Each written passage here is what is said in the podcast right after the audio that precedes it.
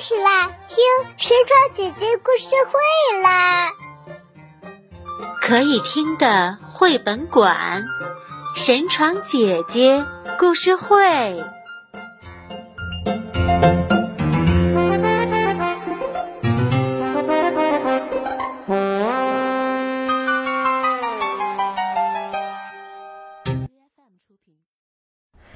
小朋友们好，我是神床姐姐。今天啊，我要给大家讲的这个故事啊，名字叫做《将龟》。这个故事呢，是由福建南安的尤一阳小朋友点播的。我们来听一听他的声音吧。大家好，我叫尤一阳，今年六岁了，来自福建南安。大家是不是经常会做一些决定呢？做了决定之后，会不会因为各种原因来改变自己的决定呢？有这样一只小乌龟，它的脾气非常犟，它可不想改变它的决定。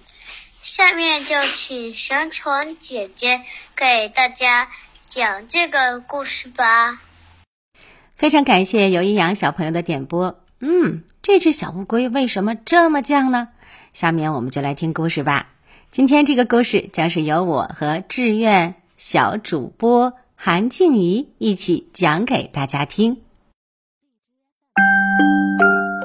听山窗姐姐讲故事啦！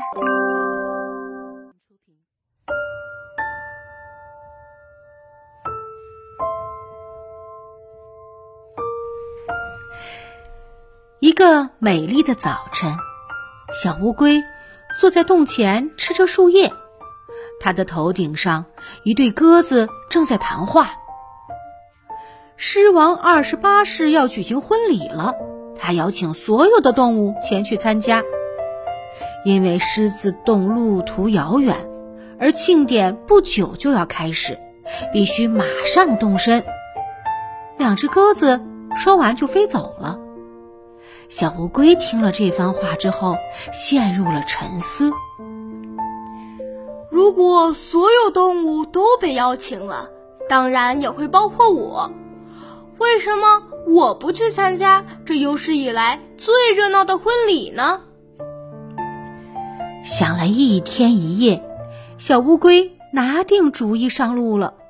它一步一步向前爬去，虽然很慢。却一直没有停下。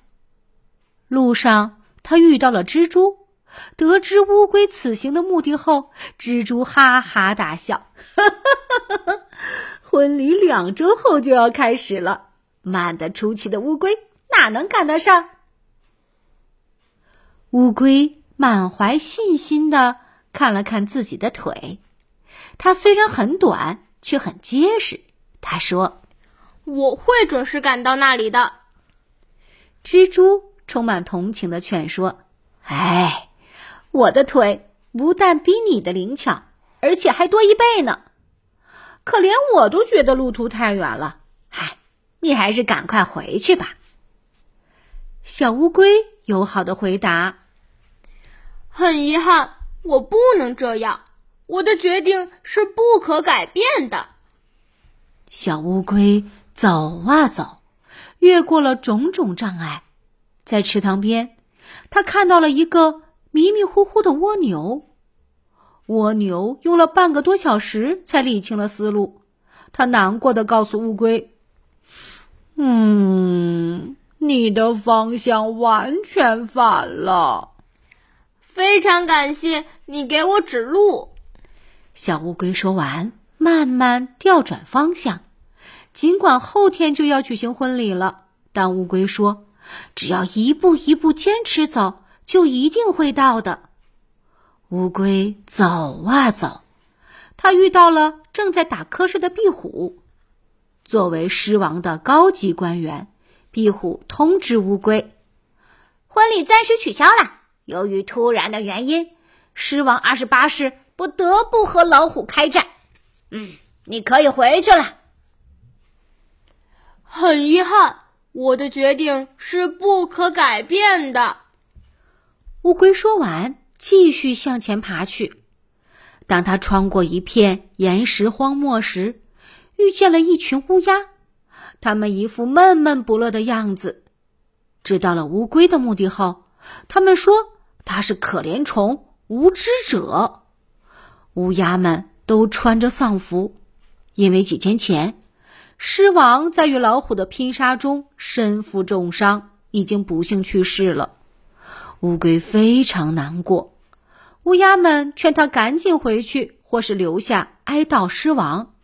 谁知，乌龟客气的回答：“很遗憾，我不能这样，我的决定是不可改变的。”就这样，小乌龟又走了许多天，越过种种障碍，日夜不停的赶路。后来，他来到了一片鲜花盛开的草地，草地上聚集了许多动物，它们都兴高采烈。充满了期待的喜悦。乌龟问一只小猴子：“去狮子洞怎么走？”啊，你现在不就站在洞口前面吗？那边就是入口。请问这里是在庆祝狮王二十八世的婚礼吗？不，大家都知道，今天我们在这里庆祝的是狮王二十九世的婚礼。这天。小乌龟看到了从未有过的最美丽、最盛大的庆典。它坐在客人中间，虽然有些疲劳，但感到非常幸福。他说：“我一直说我会准时赶到的。”好啦，小朋友们，这个故事就讲完了。嗯，这只乌龟真是一只很犟的乌龟，决定的事情就不会改变。好了，刚才我和静怡小主播给大家讲了这个故事，下面呢，哎，静怡，我要问你几个问题，好吗？啊，行，请你针对犟龟，哎，至少提出三个问题，然后呢，你可以带着这些问题。边读短文边思考，哎，如果你看到了这个题目“犟龟”，你会提什么样的问题呢？啊，它为什么降？哎，它为什么降？第二个问题呢？它哪里降？它哪里降？第三个问题呢？它是指的一个人还是一个动物？哦，这是韩静怡的三个问题。那么，小朋友们，你们提出什么样的问题呢？好了。接下来我们再来看啊，还有一个特别有意思的，嗯，我的决定是不可改变的。哇，这句话在文章中出现了好多次，对不对？对。哎，那为什么要反复出现这个句子呢？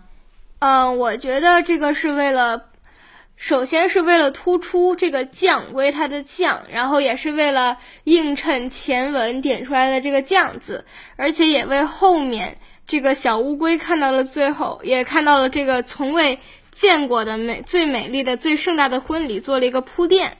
哇，韩静怡能答出这么多，小朋友，你们又是怎么想的呢？如果想知道答案呢，哎，就请关注神窗姐姐的微信公众号，我的微信公众号就是“小种子口才”的全拼。另外，如果你们也想点播故事的话呢，就在公众号里留言“我想加入群”，就会知道入群的方式了。神窗姐姐的微信群里呀，经常会有邀约点播，欢迎你的参与。今天的故事就到这儿啦，我们下次再见吧。